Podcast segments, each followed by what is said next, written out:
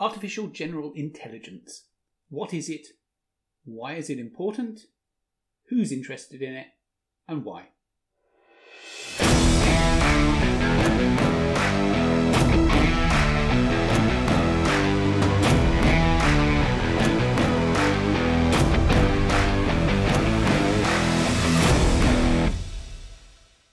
My name is Matt Hatton. This is the Wireless Noodle, your weekly guide to the impact of disruptive new technologies on business. Today, I want to talk about artificial intelligence and specifically one aspect of it, which is artificial general intelligence. AI is a topic that bubbles away in the background of what a lot of technology companies are doing and occasionally bursts into the headlines.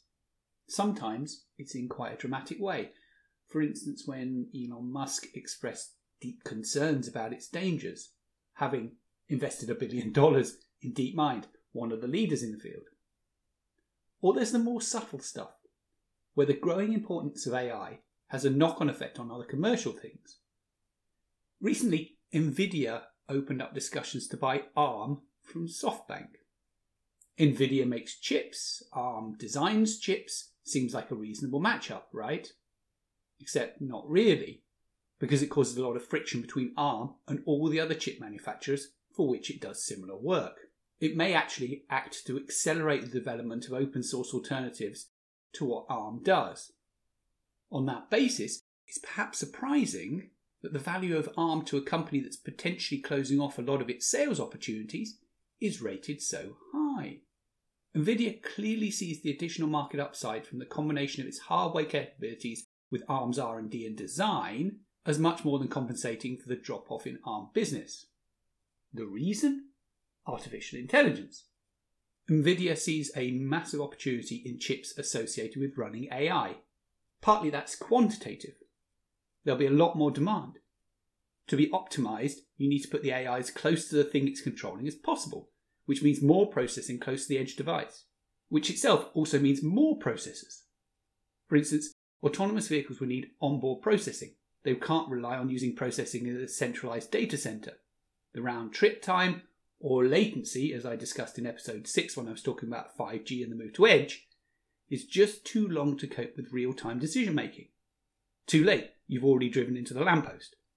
So you need a lot more processors distributed as close to the edge application as possible. More devices, bigger market. Also, it's qualitatively different. Processes for AI, so called AI accelerators, are optimized for it, offering everyone involved a much greater opportunity for differentiation than there has been for years. And typically, this means more profitable products.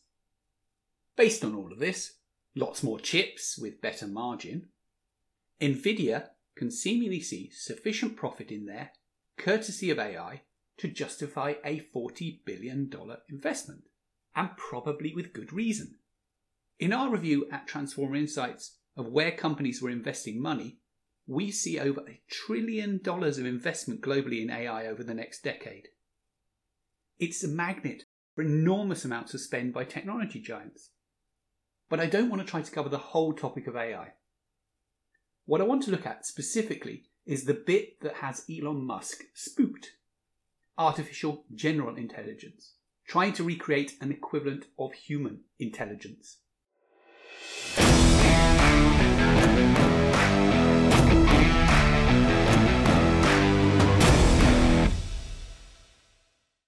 Firstly, what is it? For AI broadly, there's a million definitions. I rather like Elaine Rich of the University of Texas's definition, which she applied to AI more broadly, but I think is a good way of thinking about AGI. She said, it's the study of how to make computers do things at which, at the moment, people are better. AGI is a subset of that. Broadly speaking, most people would define artificial general intelligence as being strong AI, that's able to perform a range of tasks in a range of environments based on independent decision making that replicates human behaviour. There are other elements that have been proposed too, such as self awareness. Although I'm not 100% sure, we can assume that applies to actual humans in all cases either. And an understanding that others have their own beliefs, desires, etc. Again, insert your own joke here. It contrasts with weak or narrow AI, which simulates human behaviour in carrying out a very narrow task, albeit often brilliantly. Lest we forget, in 1997, IBM's Deep Blue beat Garry Kasparov, marking the last point at which a human was the best chess player in the world. But Deep Blue could only play chess. AGI isn't about being brilliant at a single task. It's about being more broadly able to replicate what humans do. Okay, then let's think about the process of how to develop these capabilities. The most basic form of AI, beyond just simple if this then that type expert systems, is machine learning, which is about the application of statistical techniques and the use of experience to learn. It breaks down into several types. Supervised machine learning is trained using large amounts of labeled data, for instance, to identify pictures of cats, if you like. Unsupervised machine learning is more sophisticated, being given a set of data and asked to create a framework to understand it, for instance, with customer segmentation. Tell the AI what the characteristics are of the users, and it will identify trends and patterns. The next step on from machine learning, and really a subset of it, is deep learning, which involves self teaching algorithms aimed at recognizing, analyzing, and interpreting data. This is the area where there have been some big breakthroughs in the past few years, leading to the current round of innovation. Essentially, deep learning is about using enormous amounts of data and techniques that imitate human thought. The hope is, of course, that these breakthroughs from machine learning to deep learning end up helping us on the road to artificial general intelligence. But as yet, the most obvious distinction between different types of AI is this between AI that exists, machine learning, natural language processing, chatbots, and so forth, and AI that doesn't exist. That being something that actually looks like intelligence. There's also a lot of assumptions going on. Firstly, that artificial general intelligence is even achievable. We just don't know. Ray Kurzweil, who I mentioned in a previous episode, thinks it'll happen sometime between 2015 and 2045. And in 2012, a couple of researchers from the Machine Intelligence Research Institute looked at 95 predictions with typical predictions of 15 to 25 years. But others, particularly more recently, have put it well towards the end of the 21st century, if at all. The second presumption is that it's even identifiable. It's not too clear that we'd know it even if we saw it. There are tests for artificial intelligence, one being the Turing test that an AI should be indistinguishable from a human to a neutral observer. That seems as good a mechanism as any, but is that perhaps missing the point that artificial intelligence may be completely different and therefore easily distinguishable from human intelligence? To further complicate things, I'd suggest that all of the AI that's been developed thus far isn't even intelligence as it should be understood. AI thus far is actually artificial wisdom. Intelligence is different. I think a good definition of intelligence is the ability to work out how to perform a task with no experience of it. Making a pool shot based on calculating angles rather than having played a million shots, for instance. I remember a news article a few years back about how David Beckham was a genius, in inverted commas, for calculating angles for his free kicks. But he didn't. He performed the same task a million times and saw the results. Translate that into AI. When it comes, artificial general intelligence can't be based on the same massive training sets as machine or deep learning. What Beckham, or a pool player, does is reinforcement learning not artificial general intelligence. AGI should be able to work out how to do a task without trying it before. But it's likely that no matter how intelligent the AGI, it won't clear up. Or hit that sweet free kick into the top corner, the top bins, as it were. At least not first time out. Einstein may have been able to work out the angles for a sweet break, but he wouldn't have executed it as well as Ronnie O'Sullivan. All this makes me think that AGI and machine learning are actually two separate disciplines. Intelligence versus wisdom, if you like. What we've created thus far is artificial wisdom. Artificial intelligence may be completely different. In my work at Transforma Insights, mostly what I care about is how enterprises might use technologies like AI to get a leg up. In that context, wisdom is just fine. Show me a piece of machine learning that has practiced what I want it to do a million times and refined it to the nth degree and can do it for me. I'm happy. I don't need it to be able to independently work out how to submit an invoice, or summarize a legal document, or crunch my numbers. It's perfectly fine for it to have had a million opportunities to hone its capabilities to perform that specific task that I'm asking it to do. All this leads me to ask the question is true AI, artificial general intelligence, really of much practical use? As with most tech, there's probably diminishing returns. The first uses of AI for automating processes in businesses can knock out a whole load of costs and make things run much more efficiently. But over time, AI is used for more and more marginal use cases. Exciting and cutting edge though the technology might be, I think in practical terms, we need to characterize AGI as almost impossible to define, probably hard to achieve, and perhaps likely of marginal use. Nevertheless, there are dozens of organizations spending vast amounts of money researching it. Who are they and why?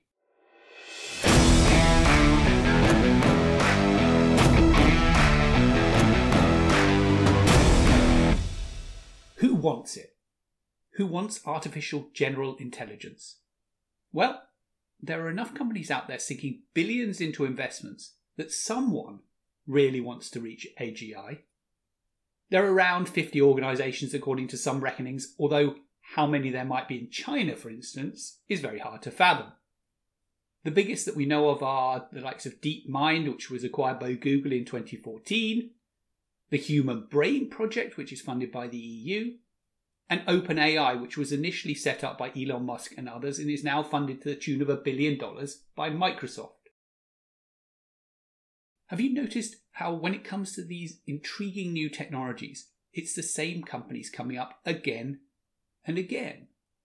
Amazon, Microsoft, Google. Why? Why are they interested in this technology? Fear. Fear that someone else will get there first and it will prove to be a critical competitive differentiator. AGI promises, as said famously in The Terminator, to learn at a geometric rate.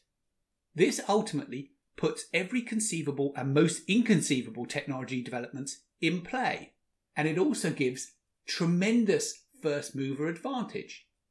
You don't want to be six months late to the party. First mover advantage is potentially everything.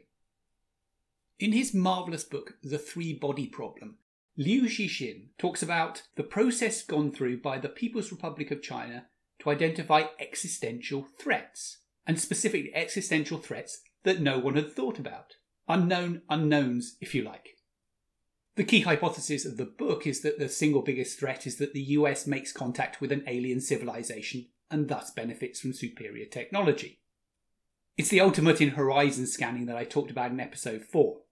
Now, I'm not suggesting that we should be reaching for our telescopes, but for major corporations that seemingly have unchallengeable positions in the respective parts of the ICT ecosystem, AI represents potentially an existential threat. If it really can learn at a geometric rate, perhaps it will take a few days to develop a software suite that's better than Windows, again, insert your own joke here, or a better search engine than Google. Or maybe it develops something that completely changes the technology paradigm something that can be inserted directly into the brain, for instance. We just don't know, and that's the point. These AGI investments are a form of insurance policy against the worst case scenario that it is a massive disruptor, or indeed a massive opportunity. And so it may prove, or it may be nothing at all. The one thing we can be sure of is that the quantities of money involved, albeit in the billions of dollars, are no indication that AGI is achievable.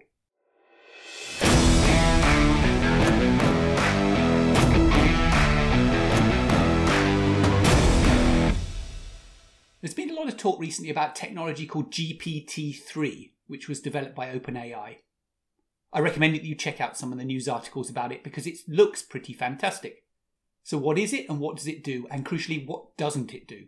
GPT stands for Generative Pre Trained Transformer, no relation, and the three is because it's the third iteration. It's been trained on 570 gigabytes of text from the internet to provide answers to questions, or to write a poem, or even write code. Anything involving text.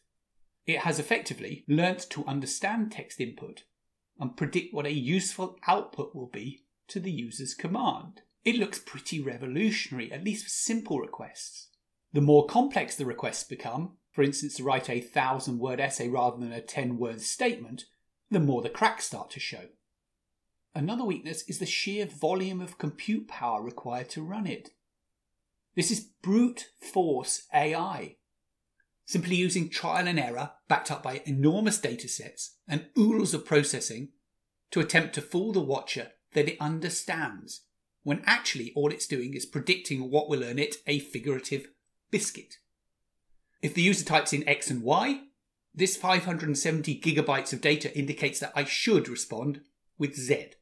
That's not to say it's uninteresting. It certainly is interesting, not least because it's unsupervised learning.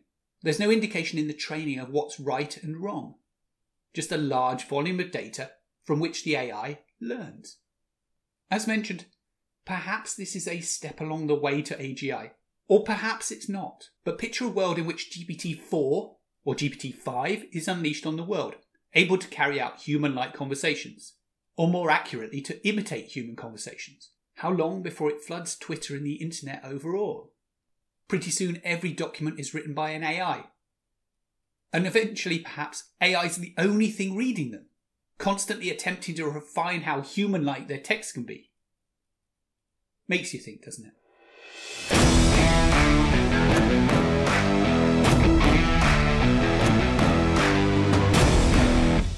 This week's final thought is an invitation. At Transforma Insights, we're running a webinar on the 2nd of November on a topic that's close to our heart IoT connectivity, and specifically our forecasts and the market opportunity there. We'll be talking about new narrowband, low power, wide area LPWA networks, 5G, private networks, and many more things. All topics that I've covered in previous episodes of this podcast. One thing I keep forgetting to do is ask all of you good people to kindly rate the podcast in wherever you download it. That helps tremendously with getting attention. I'm going to be taking a break from the podcast for a couple of weeks, but we'll be back on the 27th of October to give some views on that IoT growth that we're covering in the webinar. I hope you can join me. Links to some of the research that I've been referring to in this week's show, as well as the transcript of the recording, will be available on the podcast website at wirelessnoodle.com. Thank you for joining me. I've been Matt Hatton and you've been listening to The Wireless Noodle. Thank you for listening to The Wireless Noodle. If you'd like to learn more about the research that I do on IoT, AI, and more, you can follow me on Twitter at Matty Hatton, and you can check out transformainsights.com. That's transforma with an A.